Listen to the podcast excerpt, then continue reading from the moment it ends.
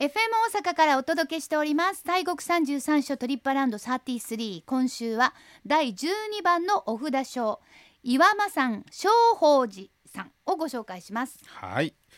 ね、12番目でございますはいけはいれどもね、うんうんあの消防寺さん、うん、まあ岩間寺さん言うた方が皆さんそうあれでかすなね私は岩間寺さんと思ってましたが、正宝寺さんですね、本物の名前はね,、そうですあの滋賀県大津市とお京都府宇治市の境目にえーあります。まあちょうど山のおところでね県境でございますが、はいえー標高443メートルのお岩間山山頂付近にございまして、まあそれで岩間寺さんというふうな名前で親しまれているということでございますが、はい創建はですね養老6年722年というふうに伝わっております。うん古いね。はいね古い古いもうねうん、であの太長大師という方がおられてこの方が元正天皇さんの病気をですねこの法力で治したと、まあ、要するにご祈祷をして天皇さんのお病気を治さはったということで、はいえーご褒美として、まあ、その場所に創建をされた、まあ、直願寺というようなことでございあまあもう歴史もあるし、由緒もあす。ると、うんこれでもねあの私兵庫県の人じゃないですか、はいはい大津と京都、まあええ宇治ですけども、ええええあの間に山があるっていうのはちょっと想像つはあないんですなるほど、要するにあの普通にニュンってつながってると思ってたんやけども、 はい、あれはいあのそうねここす、まあまあの山やなってそいううそうそう結構ねそうだからあのゴルフ場なんかもねあああの何個かあったりとかして、はあはあはあそう切り開いたところは、はいでそうじゃないところにはこのちゃんとした岩あのうん山が残ってて、ここにも岩間寺さんがあるっていう、んうんそういなるほうどところなんですよね。そうです。そうなんですよね。はいさあというまあ、はい。岩間さん正宝寺さんは通称岩間寺さんなんですけれども、そうですねさあじゃあ、はいご本尊さんについて教えてください。はい、えーご本尊さんはですね、えー、太長さんが太長大師が岩間寺を訪れた際にカツラの木大きい木がですね、はいありまして、うん、えーそこからこの千住だらにをまあ監督されてその木で、まあ、東進の千住観音さんを彫られたと、うんうんえー刻まれましてでその体内に元正天皇さんの念持仏でありました15センチほどの小さな観音さんを収められたと。はいそれがまあご本尊になったということでございうんうんうまんす。はい。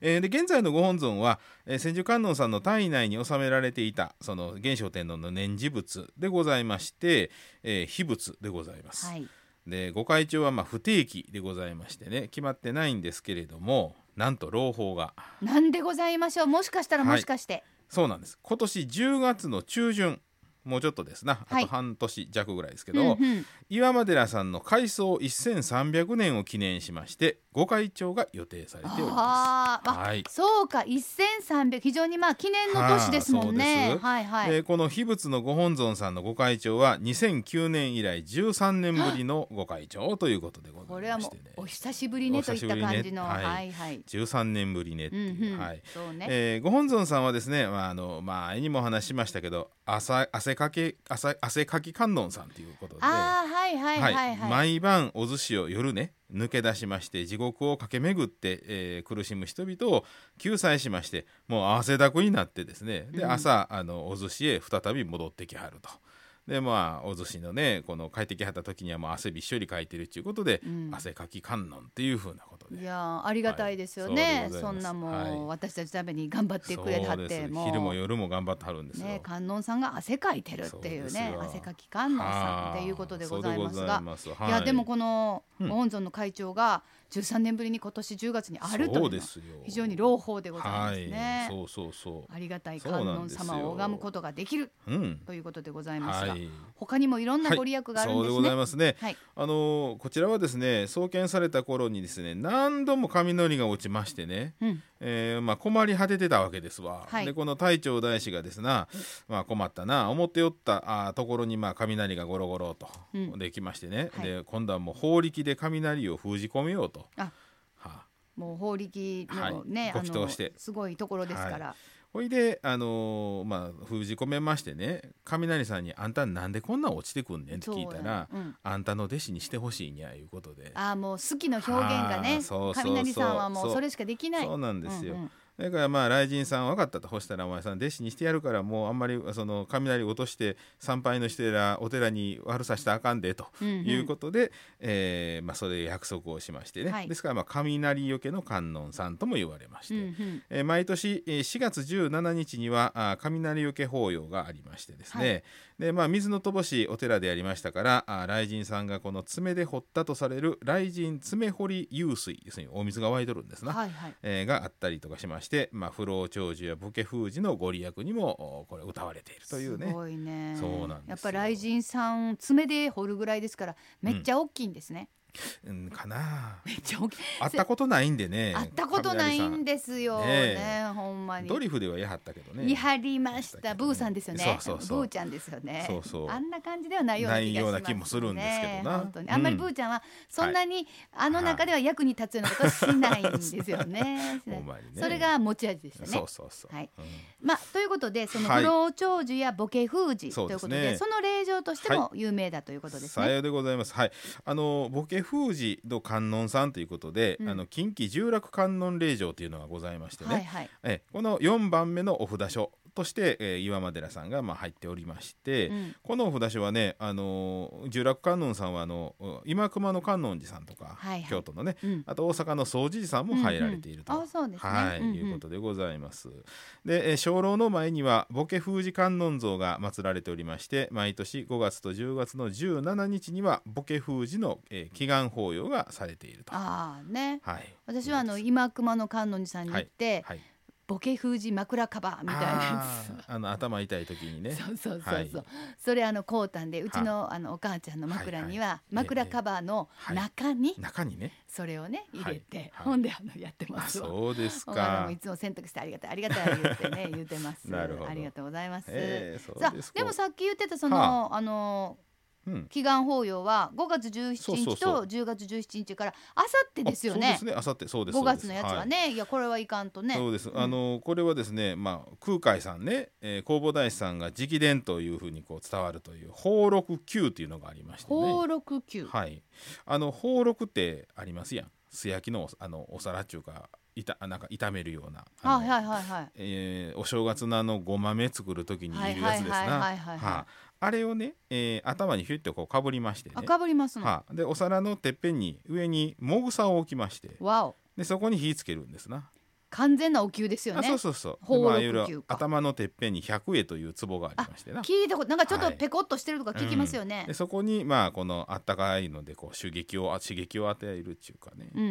んでそれでまあボケ封じのご利益があるというようなことそうでですかこれはもうあれですよね、えあの良い子は勝手にやらないでねっていうそうそ感うそうじそうのそうですお灸ねやけどしますぜほんまほんま、うんでもまあ今あのセルフお灸みたいなの流行ってますけどねそうですねでもやっぱりちゃ安んと全それなのもあはりますなそうですねはあちゃんとあのちゃんと調べて、ねそうです最ね初やってもうってみたいなあー急にそんなのっけてぼって燃やしたらそうねほんまもんのもぐさのあれなんでやったらね、うん本式やからねそうですね、ええすごいんでしょうなそうそうそう、はあはあでこの岩間寺さんといえば、出ました松尾芭蕉そうですゆかりの地でございそうまですございます。えー、芭蕉さんといえば、あの古池や川津飛び込む水の音ってやつですな。うんあのおーまあ歌が有名でございますけれ有ど名も、ですねはい、この歌をですね、えー読まれたのがこの本堂の隣にある池だというふうに伝わっておりましてね。ええ岩間寺さんのはいあの池を見ながら松尾芭そう蕉そうは古い池やとこそうう呼んだわけですか。ほうほう。ねえ、うん観音霊元記とかによりますとねこの松尾芭蕉さんが岩間寺に参籠していた時にご本尊さんの霊言を得てこの、まあ、いわゆる俳句のですね自分のスタイルを確立していったというね。松尾スタイルを。はいあらそうそうですですか、はい私もちょっと行ってみたい。行 ってね私あの、はい短歌を今番組やってますのであそうですちょかっとなんはかい短歌のスタイルも確立そうですか短歌もええね短歌もですよ。もう歌会始めたつもりそうでもすかうやる気は満々ですそうよ。ですかもちろんでございます。あ私らの同業のねうん和尚でね、うん東京で短歌を絶叫しはる和尚さんがやるんですけどね、あそっち系で。現代短歌をはね、いはいはいはいはい魂のは